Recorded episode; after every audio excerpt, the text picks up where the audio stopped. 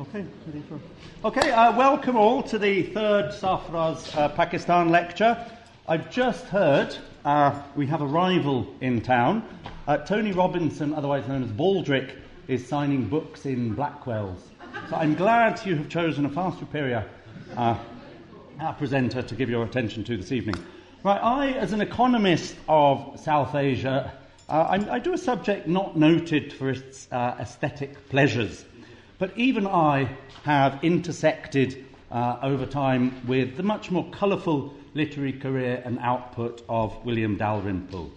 Uh, two of William's very first books, In Xanadu, published in 1989, and From the Holy Mountain, published in the mid 1990s, these were two of the early, uh, or two of the books that really inspired me uh, to go backpacking.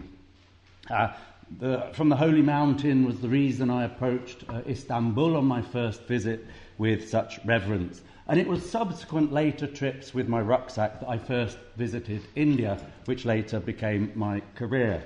One, I think, particularly nostalgic, uh, I was just looking through my books, one particularly nostalgic picture in uh, Xanadu was one of William lounging in a courtyard, I think looks like the mid 1980s, with long floppy hair.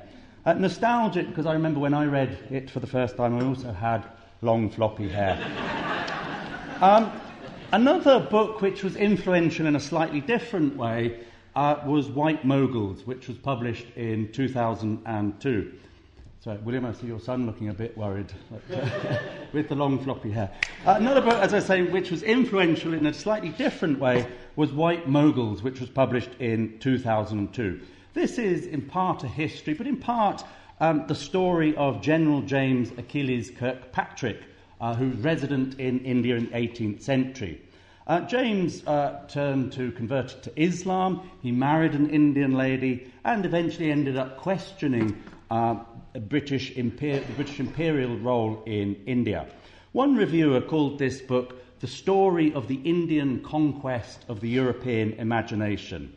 So this spoke to me or has spoken to me over the years. I mean, I have no background, I have no family connections to India, but after I visited India for the first time, I've now spent 20 years of my life uh, reading about, researching, writing, and teaching about India. So, I mean, perhaps as an economist, my engagement uh, with South Asia has been easier than my colleague I see in the audience who spent three years uh, in Bihar and Chhattisgarh living with Maoist guerrillas.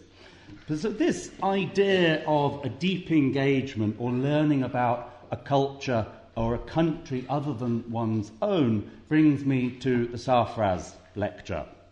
In 2016, Pakistan is impossible to avoid in the media, on television, in the newspapers, in popular imagination. I looked today at Amazon, I typed in the keyword Pakistan. It threw up a slew of publications with depressing uh, books with depressing covers. I went to The Guardian, I typed in Pakistan as a keyword. Again, it threw up a slew of depressing stories. These were about bombs, these were about uh, train collisions, conflict, Kashmir, the military. By comparison, I did the same on Amazon and Guardian for India. It also threw up negative stories, but it also threw up uh, colour, it threw up diversity, endurance, and heroism. So, a very different picture of India and Pakistan. So, a key aim of the Sarfraz lecture has been to communicate Pakistan. So, yes, of course, to a Pakistan audience, to the traditional watchers of Pakistan. I see quite a few uh, friends and colleagues from Pakistan in the audience, but also and importantly to a wider audience.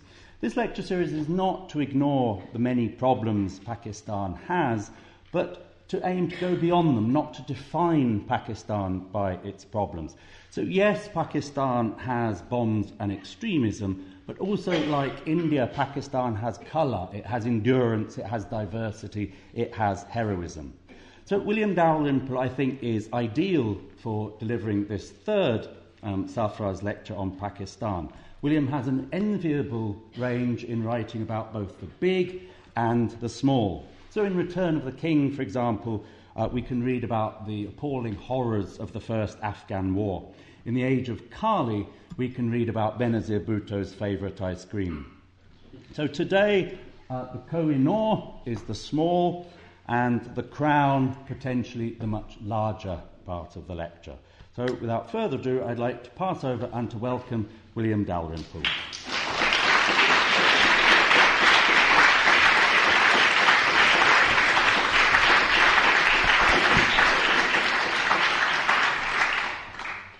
Could we have the lights down, please? This story opens in Lahore, uh, but uh, a little bit before the creation of Pakistan.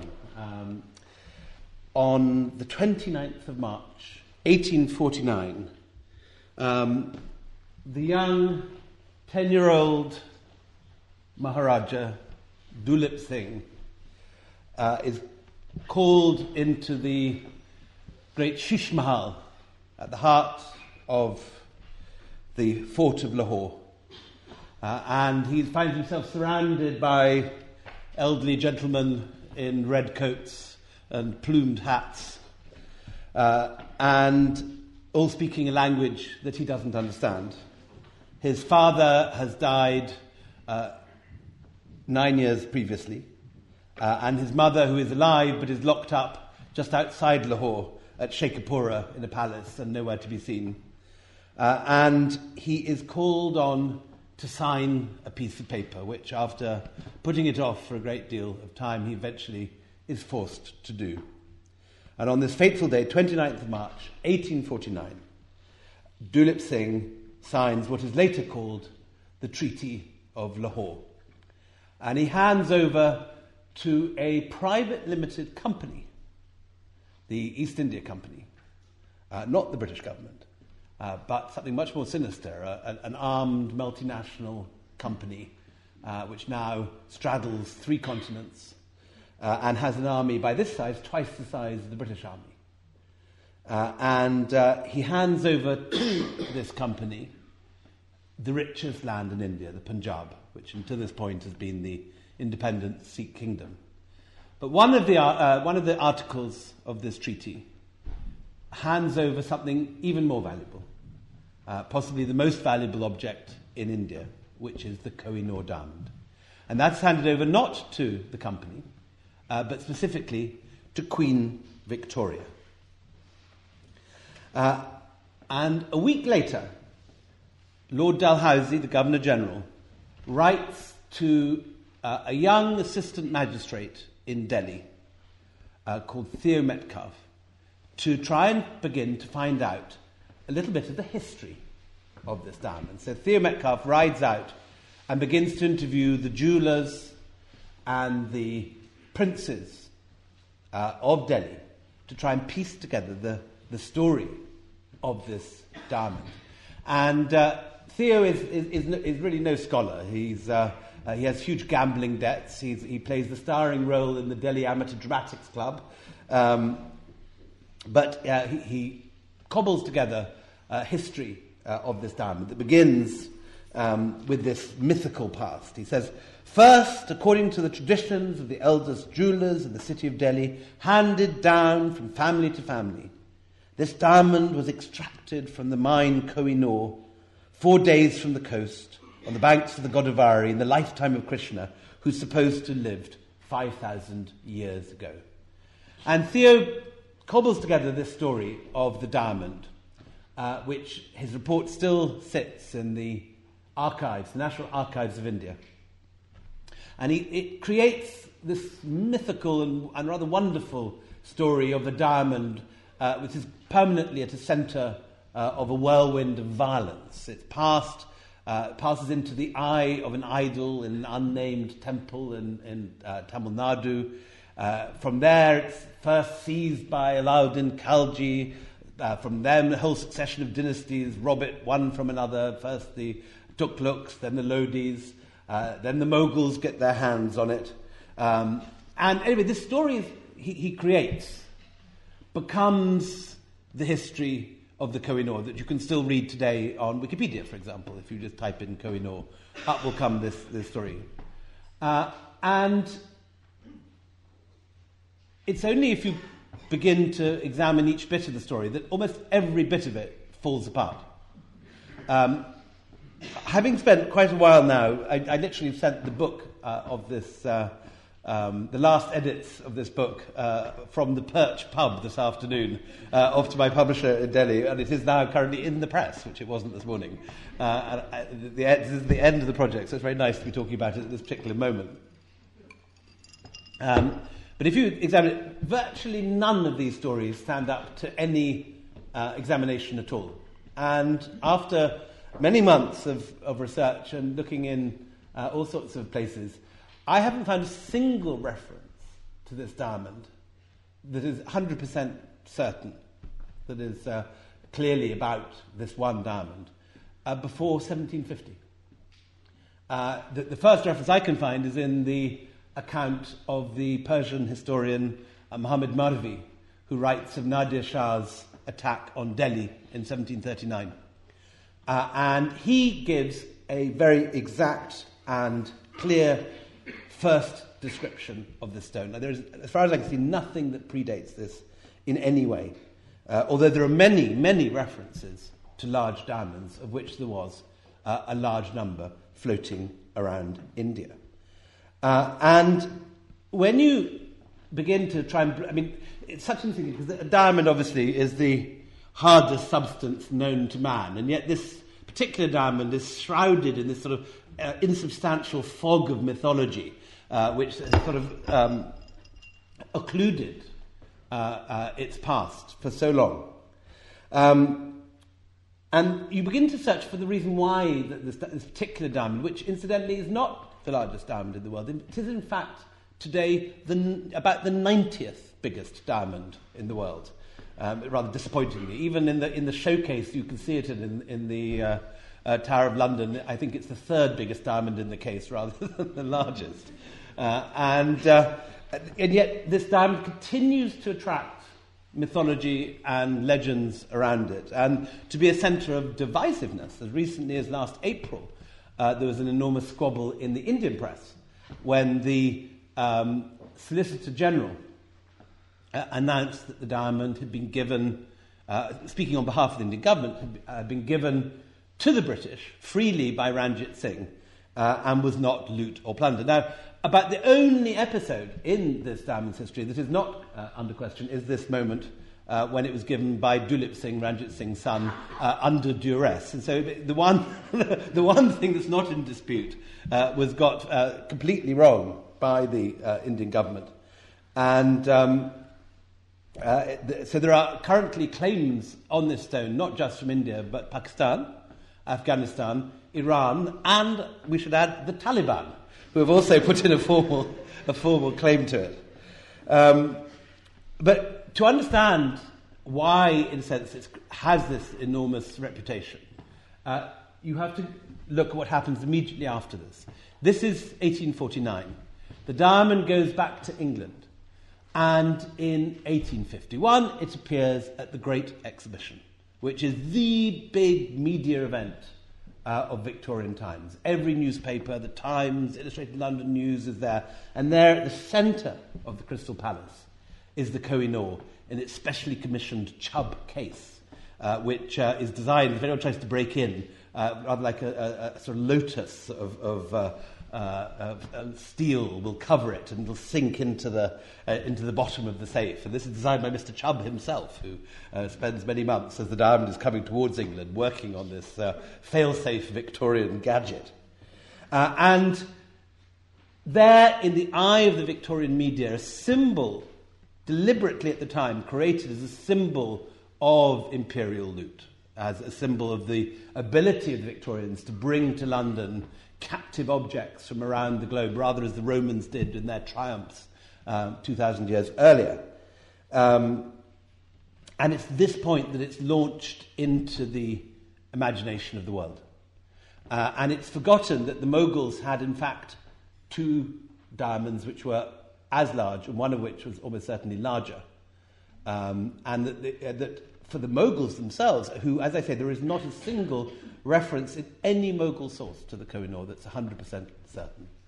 Uh, uh, there's certainly no mention of it under that name, although there are several large diamonds uh, mentioned which are of roughly similar dates, uh, similar weights. Um, And, and yet, once it's appeared at the Great Exhibition, the Kohinoor's trajectory into the limelight uh, is assured. And shortly after that, for example, you get uh, Wilkie Collins writing The Moonstone. Uh, it, it, enters Victorian literature. Even the Prime Minister, Disraeli, writes a novel, Lothair, now forgotten, but uh, uh, which also features uh, a bag of cursed diamonds from a Maharaja in India. and it is, in, it is in the 1850s which is at the same moment that the, the brilliant cut becomes popular and diamonds enter middle class families as something that you give uh, on engagements with the price of diamonds rising across the globe. It's at this point that the Kohinoor comes to be seen as something unique because uh, for the Moguls, they didn't particularly like diamonds. They preferred rubies and spinels. And, and in, uh, in, in Mughal accounts, you have very clearly uh, the, uh, the, the, prominence of red stones of light over diamonds uh, as the supreme gemstone. I mean, they liked diamonds. Don't get me wrong, they, they, they, they liked diamonds very much, but they were not, the, uh, uh, they were not their favourite stone. Um, so you have to go back to the beginning and, and examine this story afresh um, and sweep away uh, the layers of mythology which were first created by this character, this assist, young assistant magistrate, aged 22 in Delhi uh, in 1849, uh, who created the myth of the Kohinoor that has remained more or less unchallenged to today. So let's go back right to the beginning um, and have a little look at where diamonds fit in uh, in Indian cosmology. All the diamonds in the world, with an exception of a few small black diamonds that were found in the mountains of Borneo, until the New World mines, all the diamonds in the world came from India. Um, they were not mined, they were uh, alluvial, and they, uh, they were sieved from the remains of dried up ancient riverbeds. Uh, rather like the, the, we've all seen in, uh, in westerns, uh, people with their uh, sieves panning for gold in, uh, in parts of the American West. This is what you actually do uh, with uh, ancient Indian diamonds. You look for them in the soft sands and gravels of dead riverbeds. And there they appear as tiny octahedral crystals, naturally formed. Uh, and almost all diamonds are these tiny crystals. Very occasionally they can grow a little bit larger. And very, very exceptionally, you get something about the size of a hen's egg. Uh, and one of these uh, uh, large uh, sort of mega diamonds uh, was the Kohinoor. Uh, we'd have no idea when it was discovered. There's absolutely no clear information about it. Um, and it's quite possible that it was discovered as late as the 17th or 16th centuries. Um, equally could be the case, though, that it, it is a diamond of great antiquity uh, diamonds being as hard as they are, they, they, they are impossible to date. You can't um, sort of do something with, with uh, uh, uh rings like a tree or uh, carbon. They are, they are impossible to date. Uh, but they appear very early on as one of the most important products of India. The pyramids were being cut and polished with Indian diamonds as early as 3000 BC. They, uh, they travel in all directions. They're valued in China, uh, they're valued in Hellenic Afghanistan, they become popular accessories for fashionable women in Augustan Rome. Uh, but it is in India that they begin to assume a, a sort of theological significance. And in the Puranas, uh, written, or certainly which for, uh, take their final form in around the 9th and 10th centuries, um, you get these mentions of uh, diamonds forming from the body of the demon Bala, uh, who agrees to be sacrificed by the gods, who yields up his ghost, according to the uh, Bhagavad Purana, uh, for the good of the universe. And behold, the severed limbs of his sacrificed body were converted into the seeds of gems. Then the Yakshas and the Siddhas and the Nagas rushed eagerly to collect the seeds of these gems, and there were mighty flutterings of celestial pinions and rustlings of celestial garments in the heavens. The gods came riding in their aerial cars and carried away the seeds of gems for their own use, some of which dropped down to earth through the violent concussions of the air. And wherever they dropped, whether in oceans, rivers, mountains, or wildernesses, there originated mines of those gems through the celestial potency of these seeds. So they appear right early on uh, as, as semi divine objects. The learned, says the Garuda Purana, hold diamonds to be the most effulgent of all precious stones. Um, and rather oddly, the, the, the same uh, Purana uh, then says that it's, uh, uh it, it, drives thieves away, which is not most people's experience with diamonds. Uh, prosperity, long life, increase of wives and progeny and domestic animals, and the bringing home of a teeming harvest all attend on a diamond keen and well marked in its points, clear in lustre, and divested of baneful traits. Serpents, tigers, and thieves fly from the presence of a person wearing such a diamond. Fatal and dreadful poisons, secretly administered, prove inoperative in his system, and all his possessions enjoy a kind of immunity from acts of incendiarism or erosion by water. The complexion of such a person, even an acne cure, the complexion of such a person improves in its helpful glow, and all his undertakings become prosperous and thriving. Now, um, there's a bit of revisionism that goes on in the next century, because by the time that uh, uh, uh, later Puranas uh, are written, uh, the Bhagavad Purana speaks very clearly about a cursed gem, the Syamantaka gem. And this is, is variously described as, as, as either a ruby or, or more usually a diamond, which is worn by the sun god Surya. And it becomes part of the tales of Krishna. And it is a great boon to a person who is pure, but deadly to anyone uh, who is sinful. Uh, and uh, the Bhagavad Purana tells the story of the Syamantaka gem, which is given to a devotee of Surya who wears it, and then, again, as with uh, the later and real history of the Kohinoor, almost everyone who comes into contact with it is either killed, maimed, tortured, or burnt alive. Uh, and uh, so that by the 19th century, people begin to associate the two. Um, and it is the presumed origin of this trope of the cursed gem, which enters English literature in the 19th century. Now, throughout the, uh, the, both the Sultanate and the early, early Mughal period, there are many references to very large gems. Uh, uh, this description comes back about the size of a hen's egg. Um, there were some famous diamonds in the great city of Vijayanagara, described by uh, Abdul Razak Samarkandi. Um, and he talks about the king of Vijayanagara uh, having his throne covered with, with huge diamonds, wearing further, uh, further necklaces. Uh, but the first time that we get the sighting of something which could be the Kohinoor comes after the invasion of Babur uh, in 1526, uh, when, according to his own diary, the Baburnama, um, Bikramjit, the Raja of Gwalior, um, his family is in Agra uh, at the time of the conquest when uh, uh, Ibrahim Lodi is killed at the Battle of Panipat, and the family give over to Humayun. They make a voluntary offering, says Babur, of a mass of jewels, amongst which was the famous diamond of Alauddin Khilji.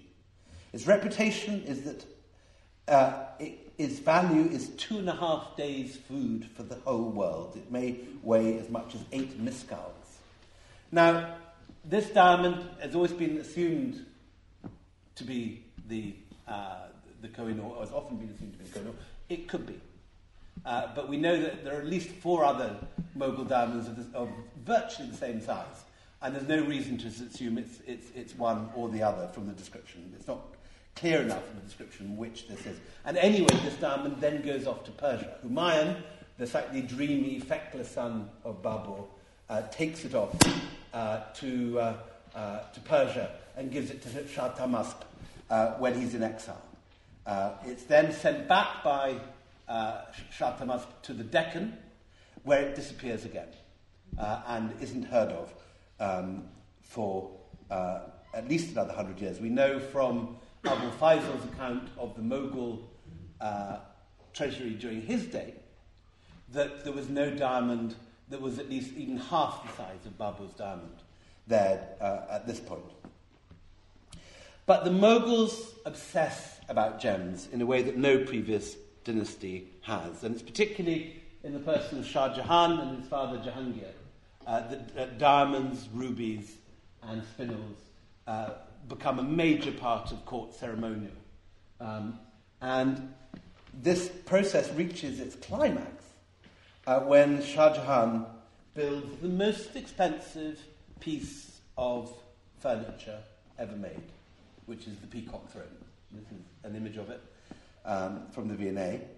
And uh, it costs four times the price of the Taj Mahal to build. And it, and it basically contains every diamond that the Moguls, every ruby, every pearl that the Moguls have accumulated in their treasure uh, to that point. Uh, and it's built with the express purpose of using these gems uh, as a means of imperial propaganda.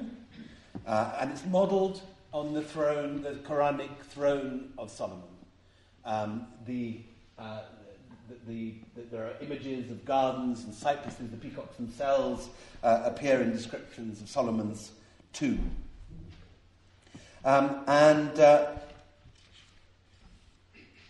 the, the themselves cover themselves in these gems. They not only uh, it in, their, in this furniture and the throne, uh, but they wear it all over themselves. The first English ambassador uh, to the Mughal court, Thomas Roe, describes the, uh, the Emperor Jahangir clothed or rather laden with diamonds, rubies, pearls, and other precious vanities, so great, so glorious.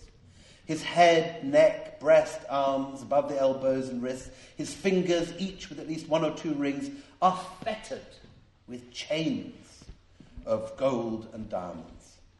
Uh, rubies as great as walnuts, some greater, and pearls such as mine eyes were amazed at. In jewels, which is one of his felicities, he is the treasury of the world.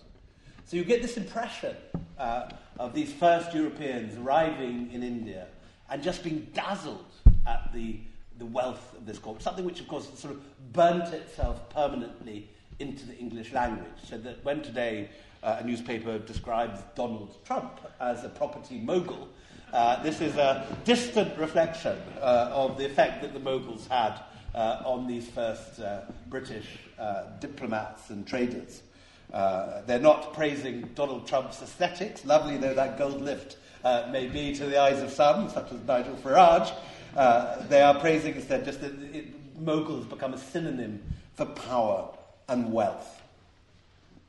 Um, and uh, yet we do not know uh, at what point the Kohinoor entered the Mughal treasury. It's very frustrating. We can make uh, many speculations. There have been Mir Jumla gave a whole load of enormous diamonds to Shah Jahan uh, in the 1640s. They uh, are probably not, however, going to be the Kohinoor because although they're huge, they're uncut uh, and, uh, and the wrong size. Uh, and it's only in 1751 that we get a description of the Kohinoor as sitting on uh, the head of one of the peacocks. You see the peacock at the top of the image? That was where, it seems, in the first description that we have of the Kohinoor, uh, that was where it was. According to uh, this Persian observer who gives an eyewitness account, he says, uh, he describes the peacock throne uh, as shaped like a European hat with a circular brim and has on its sides and canopy gilded and studded with jewels. On top of this was placed a peacock made of emeralds and rubies. Its, its head was attached to a diamond the size of a hen's egg, known as the Koh-i-Noor, the mountain of light, whose price no one but God himself could know. The wings were studded with many jewels, many pearls, each the size of a pigeon's eggs, strung on a wire and attached to the pillars supporting the throne. Everything appertaining to this throne was adorned with gold and jewels, the least of which weighed half a miskel. The ground was covered with pearl edged braid. This throne and its railings were all in pieces, dismantled for transportation, and would be reassembled in order. So, we don't know when the diamond entered the Mughal treasury, but we do know when it left. And it left during the reign of this man, Muhammad Shah Rangila. Now, Muhammad Shah Rangila um, had a great fondness for wearing uh, ladies' fashions, ladies' peshwaz, uh, and pearl edged shoes. Uh, he was a great aesthete, a very important cultural figure. He revived the Mughal atelier, this image by Bhupal Singh, It's typical of the art of his period. The, the, the Mughal artists dispersed to the, the Punjab hills and to Rajasthan during the reign of Aurangzeb and his successors. And when they come back to Delhi, they bring with them, in a sense, the colours of Rajasthan with them. You'd never find this palette in an earlier Mughal picture. It's fantastic, or even though it's described. This is exactly the sort of image that would have made Aurangzeb turn in his grave. Uh, you have one of his successors wearing ladies' clothing, uh, cavorting with courtesans to celebrate a Hindu festival. There's almost, uh, if, uh, uh, I suppose the, the, the, equivalent moment in English history is the Restoration, after uh, all the gloom and doom of the Commonwealth and Oliver Cromwell. with the return of Charles II, suddenly courtesans, colour, painting, excess. This is the, uh, the world of Muhammad Shah Rangila. Uh, the courtesans of his age, according to the in Delhi, were famous. Nur Begum would turn up stark naked at parties, but so cleverly painted, like Demi Moore and Vanity Fair, that no one would notice. Uh, and uh, um, it was his ill fortune, however, that however uh, lively a character, however great a cultural patron, it was he, for example, who introduced both the sitar and the tabla into court music, which had previously just been part of uh, Punjabi folk music. Um, here he is uh, in, a, in, a, rare image of a mogul making love. Uh, apparently, um, he was rumoured to be impotent. So this again is sort of a, a, sophisticated piece of imperial propaganda, if you believe the other story. Uh, it's not just a simple piece of pornography.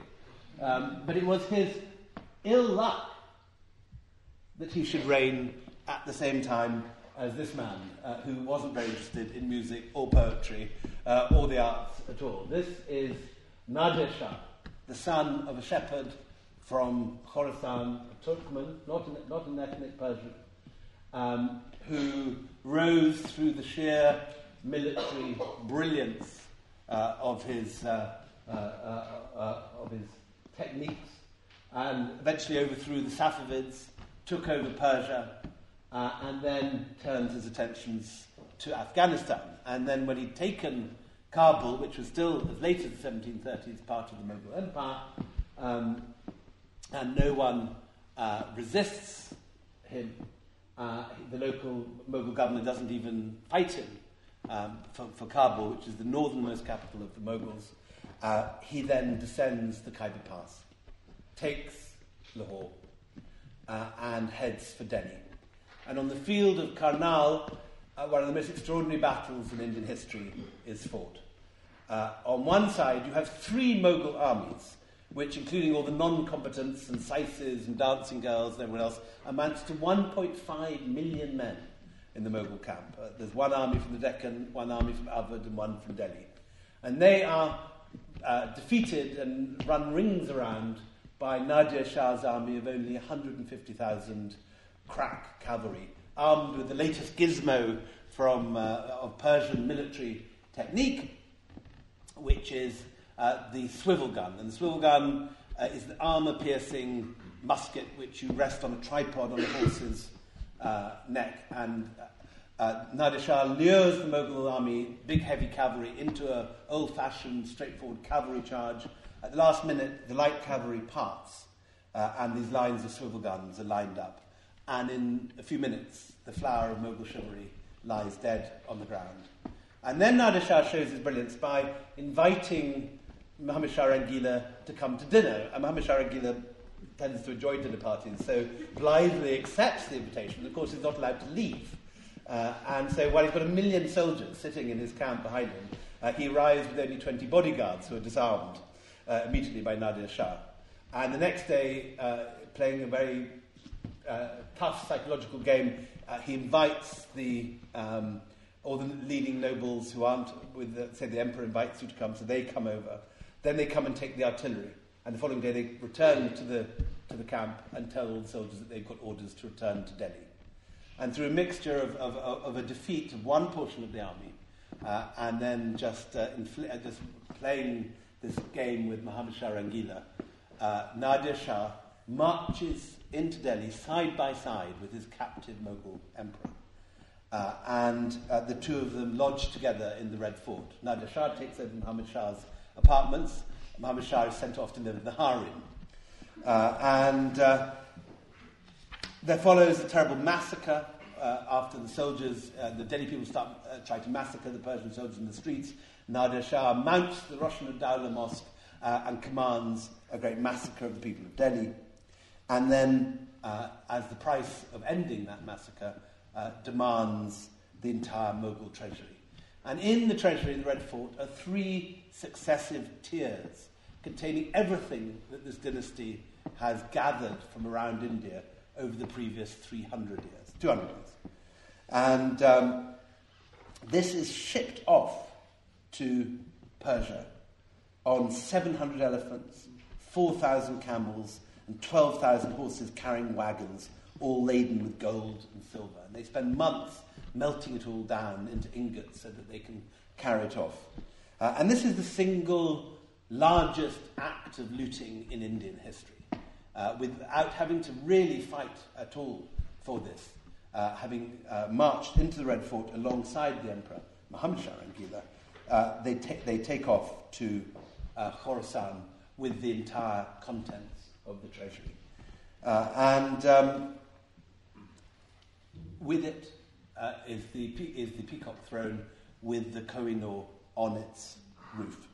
And this is the first clear, 100% uh, clear reference that we have to the, uh, to the Kohinoor. Nadir Shah takes it all to Herat. And in Herat, he builds uh, a tent. Uh, and just like Shah Jahan had tried to put all his jewels into the peacock throne, the peacock throne is inside a tent that contains all the other jewels that Nadir Shah has gathered. So you have a sort of enormous sort of jewel sandwich erected in, uh, in Herat.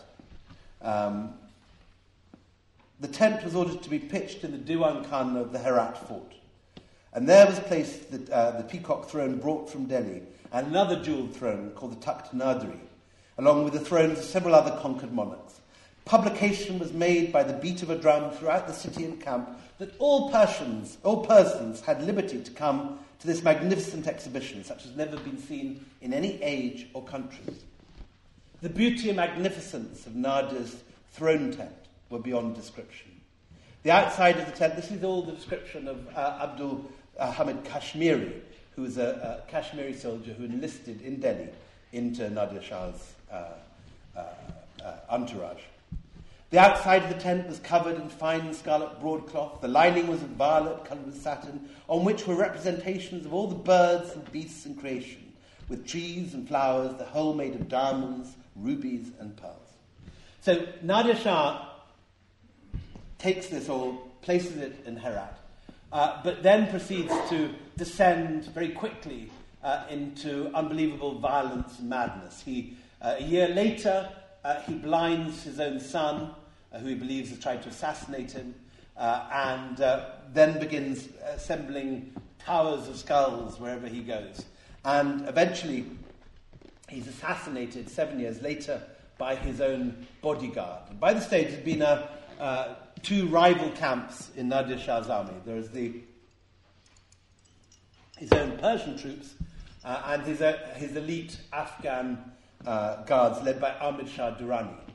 And on the night of um, Shah's assassination, uh, when, his, uh, when the, the, Persian, his own Persian relations break into his, his tent and assassinate him, uh, on that night, uh, the Afghans under Ahmed, Ahmed Khan Durrani, as he is then, um, defend his harem, and he is given the Kohinoor in the morning by uh, Shah's chief wife uh, as a, a, thank you present for saving their lives. That's at least the Afghan version of events, which you can believe or not. But certainly the following morning, uh, Ahmed Shah and his Afghans, 5,000 strong, ride off to Kandahar with the Kohinoor and what has become the, uh, the, the, the, the, twin of the Kohinoor, which is the, um, the Timur Ruby. Uh, and the Timur Ruby uh, is worn by Ahmed Shah Durrani on one hand, on one arm as a bazuband, and on the other arm is the Kohinoor. So it's been taken off the throne at this point, uh, and placed in an armband. Uh, and um, the these two jewels remain pairs of each other uh, throughout the next hundred years. Uh, and uh, in, in, most accounts at this period, more attention is paid to the, the Timur ruby than to the Kohinoor. Um, it's very clear throughout all the Mughal accounts, for example, in Abul Fazl, that the, uh, the diamonds are kept in lower tier of the treasury than the rubies and the spinels. Um, and then there's this, uh, the, the, it passes down the uh, Durrani dynasty. Next, uh, Timur Shah, who is the son of uh, Ahmad Shah Durrani, inherits it. Uh, he, is, he is so small he needs a mounting, a jeweled mounting stool to mount his uh, horse. Um, he modelled his government on that of the great rulers, records the Siraj al Tawarikh. He wore a diamond studded brooch in his turban and a bejeweled sash on his shoulder. His overcoat was ornamented with precious stones, and he wore the Kohinoor in his right forearm, and the Fakhraj ruby on his left. So they, it's called sometimes the Timur ruby, sometimes the Fakhraj ruby, sometimes the Ain al Hur, the eye of the Huri.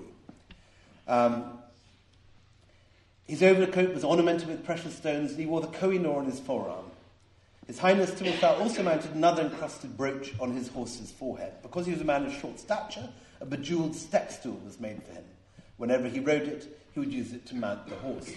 So it passes from Timur Shah to his son Shah Zaman, uh, but by this stage the Durrani Empire is collapsing, uh, and Shah Zaman is eventually captured by um, a tribe at the top of the Khyber Pass, the Shinwaris, who lock him in uh, a prison cell and blind him. Uh, but before he, uh, according to the Siraj al-Tawarikh, which is this Afghan chronicle, before he uh, is blinded, he digs the Kohinoor into the wall of his prison cell with a dagger uh, and hides it. Uh, in the wall. So this, this great diamond, which has been on the peacock throne, is now um, hidden in an Afghan prison cell wall. Uh, and when his brother comes to the throne, I know he looks uh, like an extra from The Hobbit, uh, but this is uh, Shah Shuja ul Mulk, uh, the, the brother of uh, Shah Zaman, who, who returns to uh, power after Shah Zaman's blinding. Um, he sends out, first thing he does after getting the throne is to send out search parties to look for the, these two great gems which have been hidden in the prison cell. and he finds the Timur Ruby uh, is, uh, is with uh, a young student uh, who found it. Uh, uh, someone else had hidden it in a river and it had been retrieved when he was washing. and meanwhile, the Kohinoor is being used as a paperweight by a mullah in the fort who hadn't recognized what it was. And for 10 years, it's just been sitting as a paperweight on a desk to keep pious sermons. And from this point, the Kohinoor has this wonderful effect that almost whoever touches it um, comes to an, unbelievably uh, sh- sticky and short end. The, Shah Shuja himself uh, uh, loses it to Ranjit Singh, uh, seen here, um, who starves uh, Shah Shuja uh, and tortures his son until he passes it over. Um, and Ranjit Singh um, makes a huge point of wearing it in public on all occasions. And it's under Ranjit Singh that the diamond first becomes. Uh, this is at the point when the price of diamonds are rising uh, in the early 19th century. Uh, and uh, the, with the rise of uh, the, the fashion for wedding rings in Western Europe. And this fashion for diamonds over rubies is refracted back from Europe into India. And Ranjit Singh is the first person who, who gives the, uh, the diamond a precedence uh, over the ruby. And uh, Ranjit Singh is a very wily character. The British tried to encourage him to invade Afghanistan, and he won't have any of it. Um, but he's an ally of the British.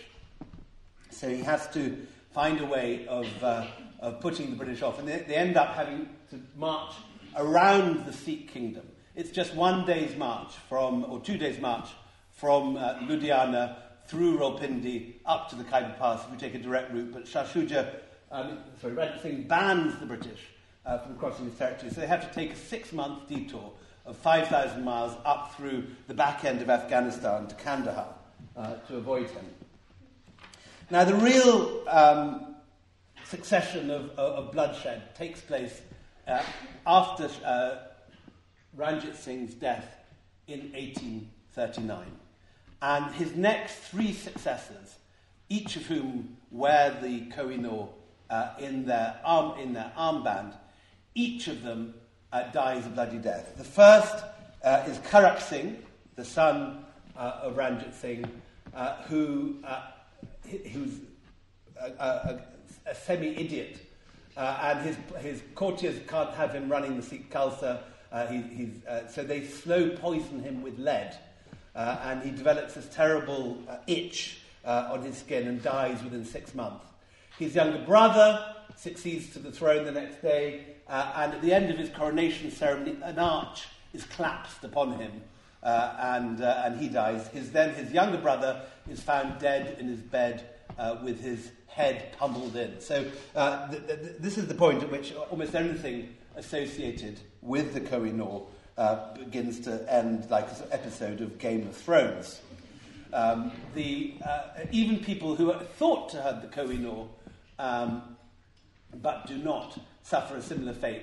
There is a, uh, there is a, a, Persian prince who is a grandson of Nadir Shah, uh, who uh, has, has, inherited the Darya-Nur, the sister of the Kohinoor, uh, but not the Kohinoor. And when he is captured by one of his enemies, uh, he is tortured into revealing the hiding place of the Darya-Nur, which he does, and then is tried to uh, be tortured into revealing the hiding place of the Kohinoor, which he doesn't uh, and uh, instead, uh, they, uh, when he fails to reveal the hiding place, they build a paste crown uh, on his forehead and then pour molten lead uh, over his head, which is very close to the end of the first series of Game of Thrones. With,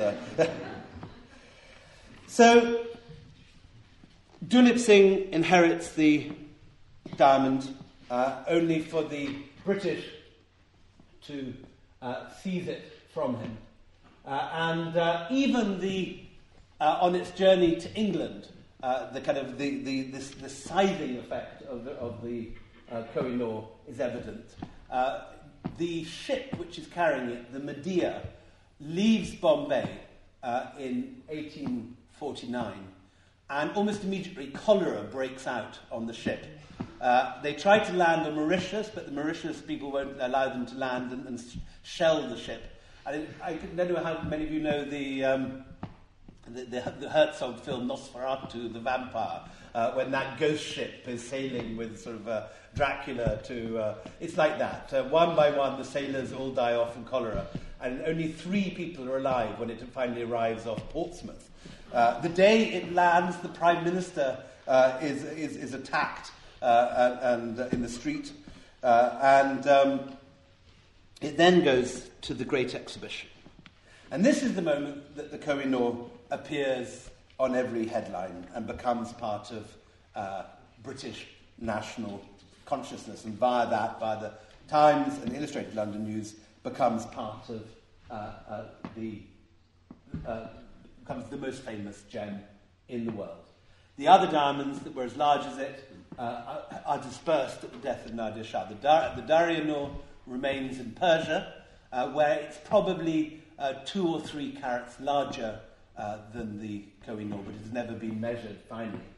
The Great Mogul Diamond, which was seen by the, uh, the, the, great traveller uh, Tavernier, uh, and for a long time by Victorians was always assumed to be the Kohinoor. In fact, seems modern gemologists seem certain is the Orlov diamond, which is now in the scepter in the Kremlin.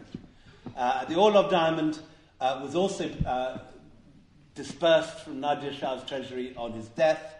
Uh, it got picked up by an Armenian merchant who travelled to the new centre of the world diamond market in Amsterdam, uh, where it was bought by Catherine the Great's lover, Count Orlov. Uh, however, in Orlov's absence in Europe, Catherine the Great takes up with Potemkin.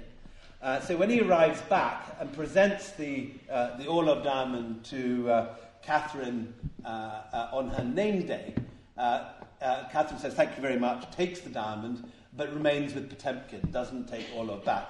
Orlov realizes that he's, he's hawked his entire estate and all his family's valuables in order to buy this diamond and dies raving in a Russian lunatic asylum. Uh, so it's not looking good for anyone associated with it. Um, immediately after uh, the immediately that it's put on show in the, in the uh, pavilion in the Crystal Palace, uh, huge queues form to see the Kohinoor, um, which is regarded as the supreme article of uh, imperial loot. And Mr. Chubb's case is at the centre of this. But everyone complains that it's not bright enough because it's not diamond, it's not brilliant cut. Europeans now are used to seeing all their diamonds symmetrically cut uh, uh in, a, in, this new form of cutting, the diamond cut. Uh, the Mughals uh, prefer, rather like medieval Europeans, to have cabochons, to have uncut stones as large as possible. They value stones for their weight, uh, with all their imperfections and uh, asymmetries. But the, the Europeans who queue up to see the stone are surprised that it's not shiny enough. So um, while Duleep Singh is being painted uh, as an adult in Queen Victoria's court, um, and Queen Victoria briefly wears the, the, stone herself, they decide to recut it. Uh, and they bring in the Duke of Wellington to begin the cut. Uh, and the Duke of Wellington is hauled out of retirement uh, and uh, makes the beginning of the, uh, of the cut uh, and dies a week later. Uh, inevitably. but the cut is, is botched. The Kohinoor has an extremely complex crystallography. And as the, uh, despite bringing in the leading diamond cutters from Amsterdam and studying it at some length before uh, beginning the cut, uh, the, in, order, in order to try and get it symmetrical and brilliant, they end up losing three quarters of the weight uh, of this stone, uh, leaving it today uh, merely the 90th largest diamond in the world. Um, so today, the stone remains a symbol of imperial loot. It's almost a touchstone to attitudes to colonial looting. Should we try and right the wrongs of the past? Uh, should it be given back uh, to uh, the Taliban, to Iran, to Afghanistan, to Pakistan, or India? Should it be split up uh, like a sort of modern uh, Solomonic uh, uh, uh, quartering of the stone to the different takers. Um, one other possible option has, be, has, been raised that they build a museum for it on Wagah border. and rather than seeing the goose stepping Pakistani and Indian soldiers as a present, you could go and have a look at the Kohinoor with the rival sides looking at it from different sides of the display case, uh, which I rather like the, uh, uh, the notion uh, of that. Um, interestingly, it's never, uh, the, the, the, notion whether it is cursed or not has haunted the stone. Dalhousie hoped when he, when he gave it not to the company, but gave it directly to the Queen, uh, that he would um, be immediately made Foreign Secretary on his return from being Viceroy. But because already the rumours had preceded it that this was a cursed diamond, uh, although Queen Victoria wore it, um, no king has ever worn it. Uh, and uh, Dalhousie, to his old age, wrote angrily that this was not a curse, this was a, uh, that uh, uh, many of its wearers had been, um, had been some of the richest, most powerful rulers like Ahmad Shah Durrani. Um, yet, as its story shows, many of the owners of the Kohinoor, Shah Shuja among them, did indeed suffer in the most appalling ways blinded, slow poisoned, tortured to death, burnt in oil, uh, threatened with drowning and assassination uh, by their own family and bodyguards. Uh, even inanimate objects like the Medea seem to be struck down when in contact with it. Um, although it was never the largest diamond, uh, both the Darya Noor and the Great Mughal diamond were slightly larger. Today, post cutting, there are still at least 100 diamonds larger than it. It nevertheless retains this strange fame and celebrity uh, unmatched by any of its larger or more perfect rivals. Uh, and it, re- it, remains the focus of post colonial demands for compensation for colonial looting um, and has set in motion repeated attempts to have it returned to its different homes. 170 years after it first came into British hands, the Kohinoor raises still important historical issues, but contemporary ones too. Um, how should we respond to centuries of imperial looting and collecting? Should we shrug it, shrug it off as part of the rough and tumble of history, or should we attempt to right the wrongs of the past? Um, at the moment, there are outstanding lawsuits from Pakistan, India, Iran, um, and there may be many other potential claims too from descendants of Duleep Singh's illegitimate heirs. What's interesting is that the current queen has never worn it, uh, and she's made a great point uh, of uh, keeping away from it for whatever reason. Um, and while it's almost certain that nothing in its immediate future uh, is likely to prize the diamond from its display case in the Tower of London, it was last seen on the coffin of Queen, uh, the Queen Mother and awaits a new Queen Consort, and one day may well sit on the head of Queen Camilla, the wife of the future Charles III. This may well not be good news for the future of the monarchy. And if that doesn't finish off the monarchy, nothing else will. Thank you very much.